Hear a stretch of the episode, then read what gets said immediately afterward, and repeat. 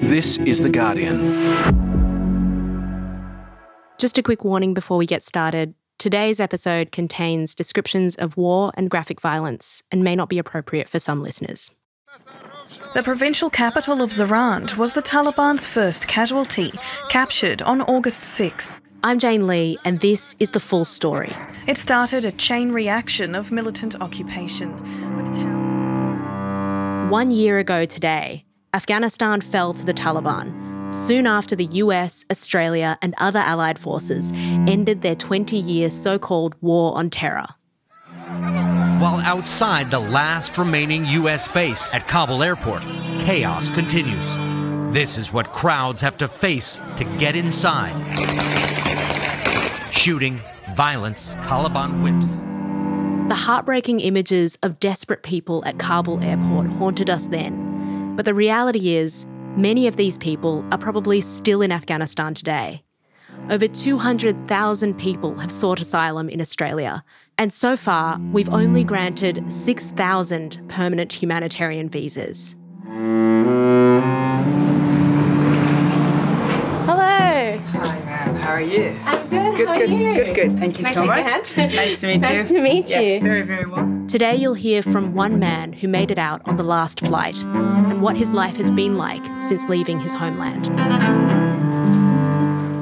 Very um, old Afghan tradition to Oh. offer you a cup of tea when you come to our house. Oh, that's so nice. Yeah, Thank you so much. you're welcome. It's Monday, the 15th of August.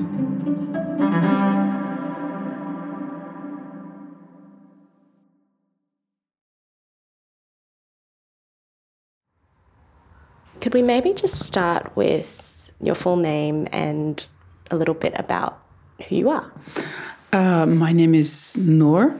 My full name is Noor Muhammad Ramazan, and uh, I was evacuated from Afghanistan uh, last year, uh, mid August, after the fall of Afghanistan. And uh, I have a family. I have two children. I, I have my beautiful wife with me here, and um, I'm I'm happy, but I'm still uh, feeling uh, sad about about all my friends and family members that I left behind unfortunately the, the situation was something that i couldn't really do more and i couldn't stay longer in afghanistan so i had to leave the country Today, Noor lives with his wife and two children in Melbourne.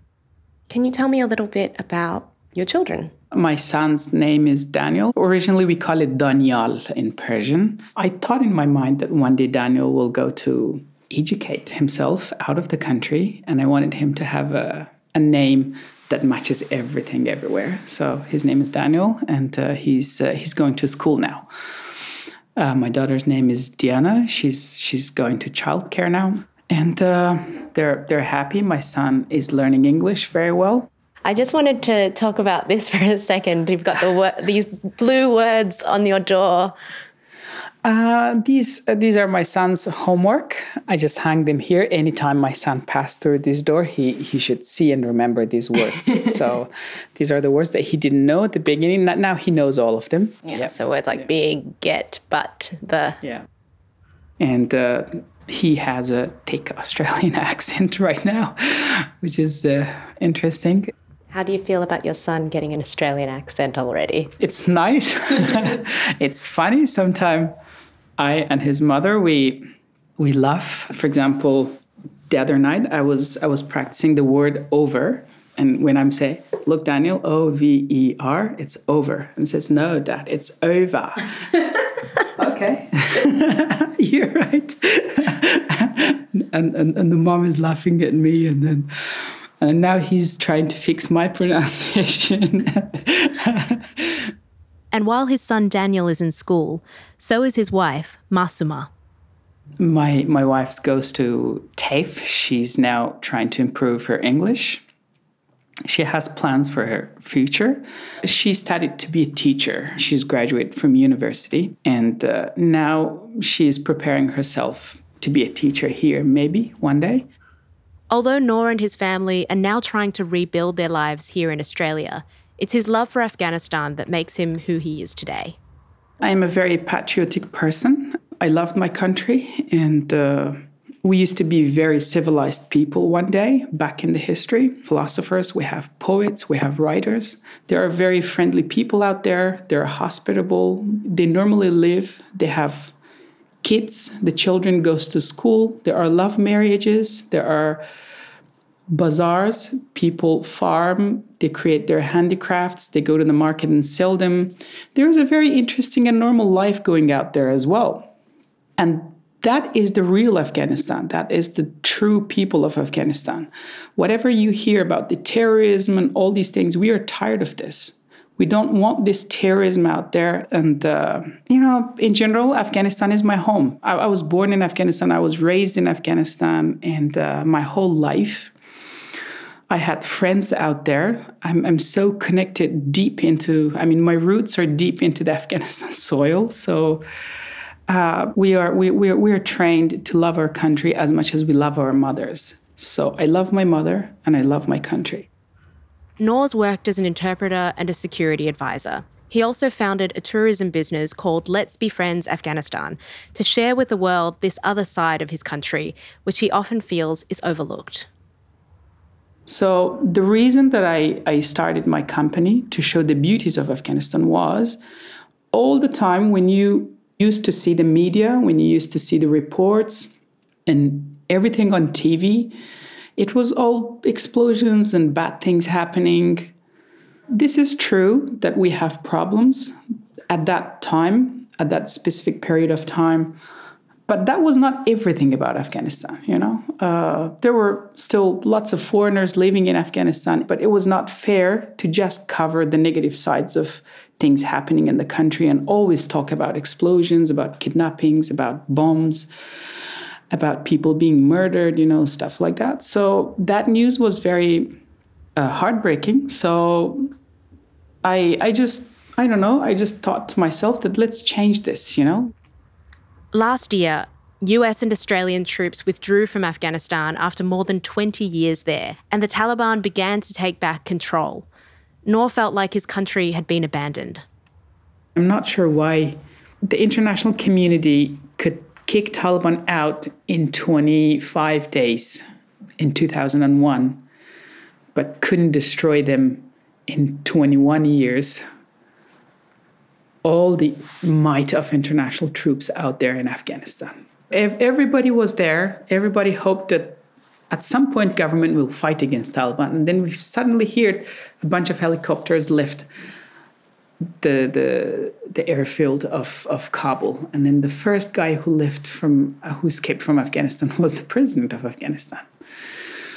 It was really, really heartbreaking. It was just a betrayal for, for our people, our country, and uh, a joke for the thousands of our soldiers' blood. It sounds like you hold the United States ultimately responsible. Yeah, of course. Yeah. How do you feel about Australian troops leaving Afghanistan after the US decided to withdraw? Australia was a friend of US. Australia never wanted to come to Afghanistan. They came to Afghanistan because America asked them to. And again, Australia will go everywhere where America wants to go. You know, so Australia is just a friend a good loyal friend to US. So when your friend does something, you need to support him. And now US is proud that he accomplished their mission. They fought against the terrorism, they killed Osama bin Laden. Now there is ISIS in Afghanistan, Al Qaeda in Afghanistan, and Taliban in Afghanistan. What have you done? You know, all these American soldiers' blood shed in Afghanistan, all these international troops died in Afghanistan all these trillions of dollars spent in Afghanistan, was it really just because of Osama bin Laden? As he watched major cities fall to the Taliban one by one, Noor decided he would have to leave his beloved country. He still remembered what life was like the last time the Taliban was in power, back in the 90s. Last time when Taliban came, they were just fighting, ruining, killing. Everything was it was just a catastrophe. It was just a massacre happening to us in our villages, especially probably because of the religious beliefs as well. At that time when Taliban came, there was no America. There was no infidels, no Americans out there, no international troops out there. So it was only us fighting against them. They were our enemies, and they tried to ruin us as much as they could. That's why I say dead bodies on the street, dogs eating them, piles of human beings, massacre. They were just pushing them with bulldozers, pulling them into a truck, and then take them out of the street, uh, out of the city, and put them into mass graves out there. You can still find their bones out there in that in those places. For 4 years I never went to school. I mean, I couldn't go to school. I wanted to, but I couldn't. And we had to live. We were we were escaping from this mountain to that mountain, from one mountain to another mountain all the time. I, we had to escape. That's how our life passed. After peace was restored, Noor loved his life in Afghanistan, so much he'd even passed up earlier chances to leave with the help of international organisations he'd worked with over the years. But he'd also been a vocal critic of the Taliban. I never, I never tried to censor everything, uh, which is wrong. And um, as soon as they took over Afghanistan, and uh, I had to, I had to leave the country. When he lost faith in the government's ability to fight against them, he knew that his family would soon be in danger. So only only two, three big cities were remaining: Herat, Mazar, and Kabul was remaining. The rest, all Afghanistan was lost. So at this point, I really was hopeless, and I thought, it's not gonna happen. Uh, government is not really fighting against the Taliban. So if Taliban take over Mazar-e-Sharif, I remembered my life from 90s and it was a horrible time and uh, I thought it's going to be difficult for me. Noor decided to visit the Blue Mosque. For him, it's an important symbol of his country's beauty and history. I liked the Blue Mosque, which was right at the city center of my city. And it was like a nice shiny thing that anytime you you would even approach the city from a very far away you could see the view of the blue mosque which was an amazing islamic architecture from the 14th century. And uh, it's one of the masterpiece in central asia. And uh, it's amazing. So I used to show the Blue Mosque to many, many travelers who were in love to see the Blue Mosque. They were coming from thousands of miles away to see the Blue Mosque, and I was proud of that. And I thought that this Blue Mosque is a type of gift from our ancestors from hundreds of years ago to us to take care of this, to, pr- to be proud about this, and to, sh- to show this to the people. And it was the first time that I was really hopeless and I lost faith into our government. It was quite um, heartbreaking for me to to say goodbye to the to the Blue Mosque, and I still feel.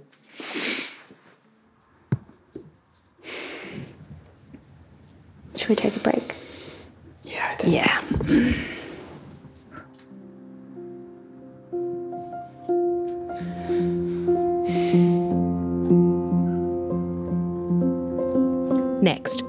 And his family take the last plane out of Kabul and arrive in Australia.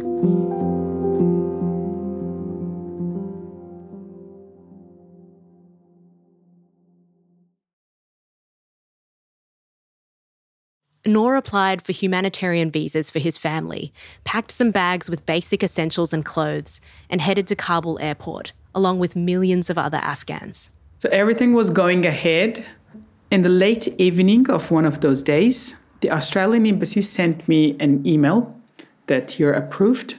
You should go to this the northern gate of the airport. And the next day I came to the airport, exactly as advised by the Australian embassy. But when we came to the gate, it was a, a, a chaos out there, like millions of people out there. Everybody wanted to go into the uh, into the airport. It took exactly 24 hours to straggle behind the gates, and we couldn't go in. And then we try another gate and another gate and several gates. And finally, from one of the gates, one of the Australian soldiers, they, they checked my document and said, okay, you're okay to go in, but go bring your family. And I told the soldier, please help me because I have kids. I, my, my daughter was only four months at that stage. My son was four year, and I said we have two kids with us. It's very difficult to bring children. I saw kids out there uh, suffocated. I saw old people died, and I tried to explain the soldier, but the the soldier said no.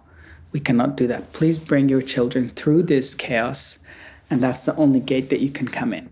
After several attempts, they finally made it inside the airport. They slept on the floor that night and waited in line for 17 hours to get on an evacuation plane, and then five more days in the United Arab Emirates for another plane to take them to Australia. What was going through your mind during all of that waiting? One thing that was really bothering me was I mean, all the time, my families and my friends that I was wishing that they would be there with me, and uh, and every step that I was going ahead, I thought that I'm going further away from from Afghanistan, and leaving Afghanistan with that situation behind was really bothering me. During the crowd, I saw lots of important people like celebrities cinema writers, you know, people like that, that I really loved them. I really wanted to meet them in a nice office, ask their signature behind the book that I was holding from them. But nothing like that happened. And I saw them in a very poor and crazy situation that they were begging for help and nobody could help them. And they were just just a normal person like me. What did that make you think seeing seeing all these, you know, so-called important people, these celebrities, these politicians, um, and and families like yours, all in the same situation, all fleeing your homeland? Uh, just the the feeling of when you lose everything. You know, my feeling was that I was losing Afghanistan. Afghanistan turning into pieces, just like an explosion that ruins everything. Afghanistan was exploded everybody was going everywhere.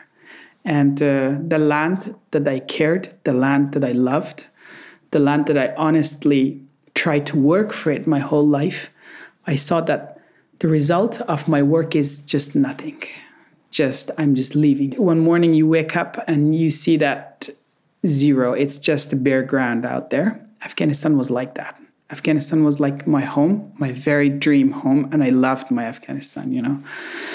I never, I never ever wanted to leave Afghanistan like that. But uh, I saw that beautiful home was just turning into pieces, and it was really devastating. But I mean, what what can you do? You know, it's um, that was really heartbreaking. Noor still carries with him the guilt of leaving his countrymen behind. I feel bad about my friends, about my people, about my family, about my country, and everything that I left them behind. And I just came to a beautiful country like Australia with my family. My mother, my sisters, my brothers, my friends, my, my, my village mates, all there. They're suffering. And Afghanistan is left behind into the hands of, of Taliban and I cannot do anything. This is this is a very a very bad feeling, and I feel guilty of leaving Afghanistan behind in general. We should have stayed in Afghanistan. We should have fight for that. But actually, even if we have done that, we're actually piece of nothing, because the whole world is now planning on Afghanistan playing games, superpowers, you know, something which is really out of our control. And that really bothers me as well that I'm just a piece of nothing. I cannot do anything for my country, for my mother, and for the country that I, uh, that, that I worship, you know? For him, Australia had always been a kind of fairy tale place, somewhere that was impossible to reach and very far from home. My whole life, I heard about Australia in Afghanistan. Lots of people, their only aim and target was to go to Australia because of the very difficult life that they had in Afghanistan and they were tired of everything. They sold their house, they lost everything, and they just came. But they haven't reached Australia yet.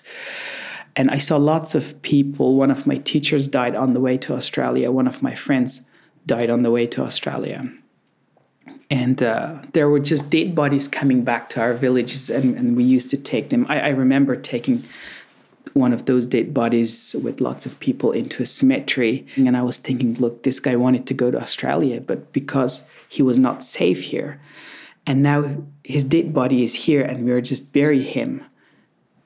And that's because of Australia and uh, and how difficult this Australia is.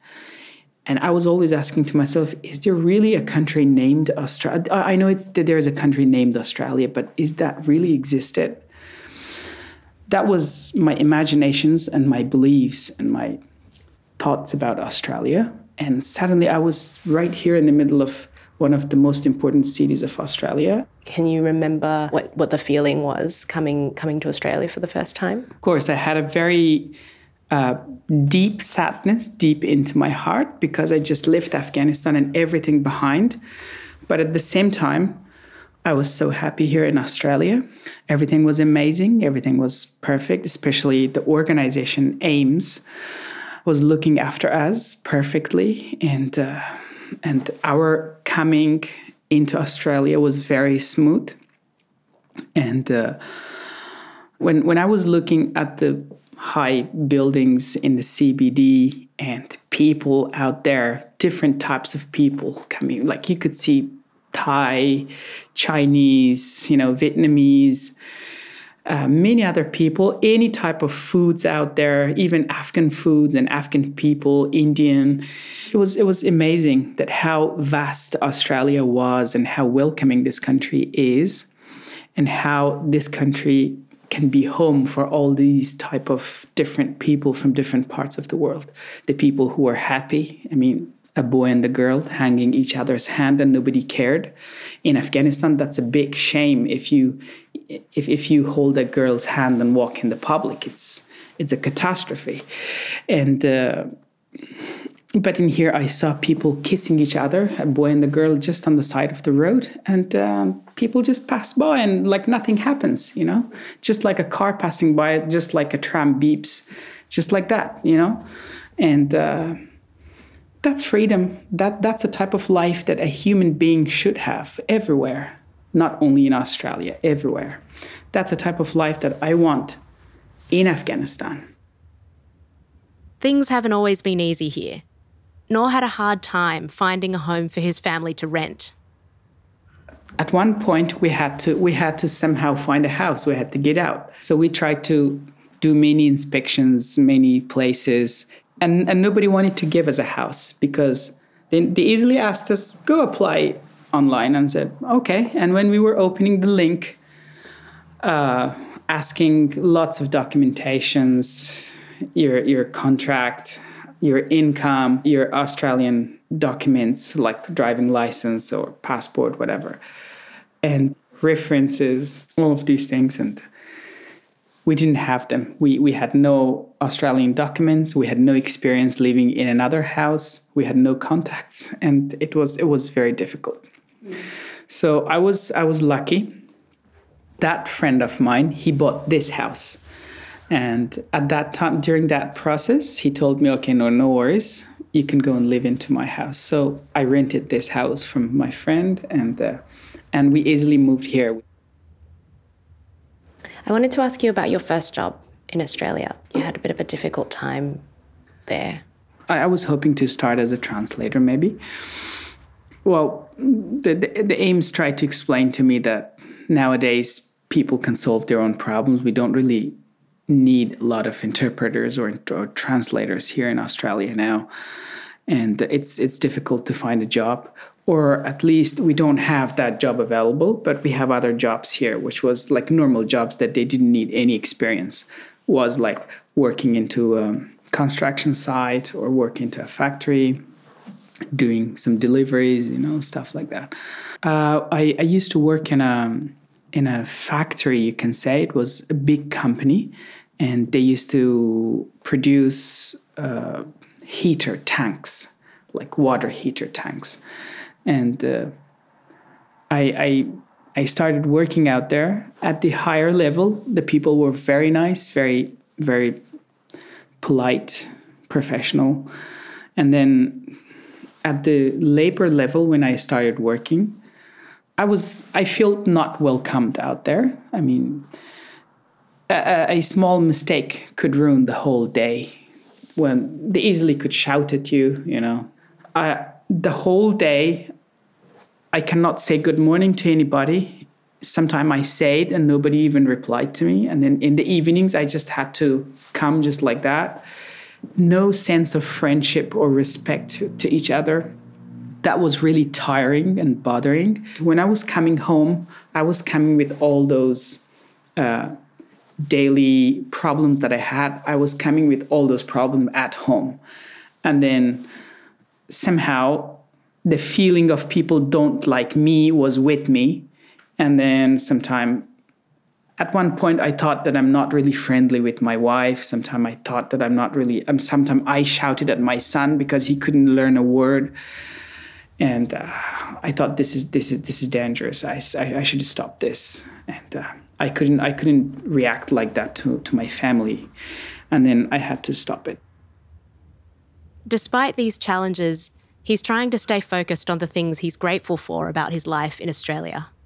I'm happy to see my kids are, are now growing in peace, which is the dream and wish for every parent to see their children grow in peace. Uh, with safety, he goes to school. I'm not worried about anything. Everything goes very normal and nice. But at the same time, I wish this the same thing would happen to Afghanistan. I wish the school were open to the children in my country. Is it difficult for you to follow the news about Afghanistan now, or um, I don't really follow any news about Afghanistan because that really ruins my day and my time and everything I have. So I know I know how the situation is in Afghanistan. I lived my whole life in Afghanistan. I know Afghanistan very well, and I know Taliban very well as well. So I know both of these people, and uh, now it's Afghanistan left there without any support. I don't watch TV. I only this TV in my house is only to play cartoon for my kids. That's all. I deleted Facebook from my phone. I only have my Instagram business account that I that I I'm, I'm able to reply to the questions of my customers. I don't want to hear anything about Afghanistan.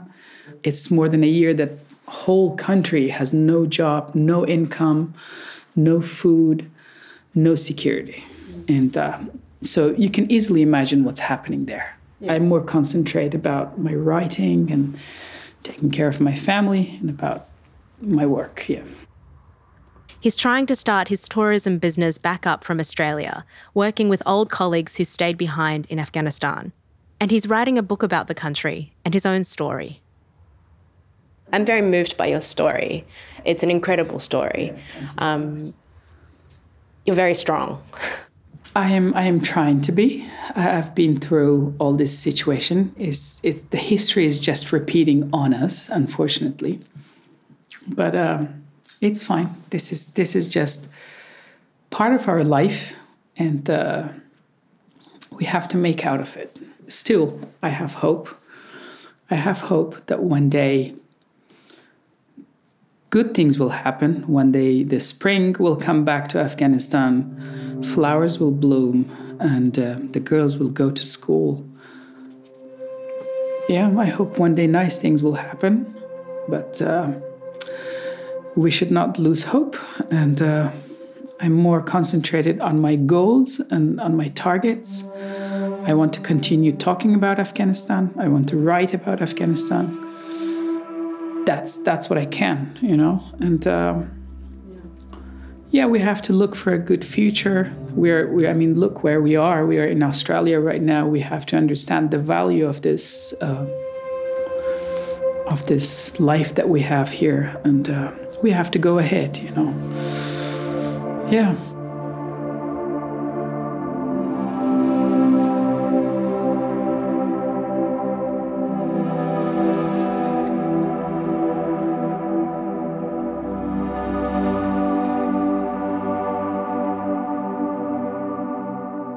Thanks very much to Noor Mohammad Ramazan for sharing his story with us.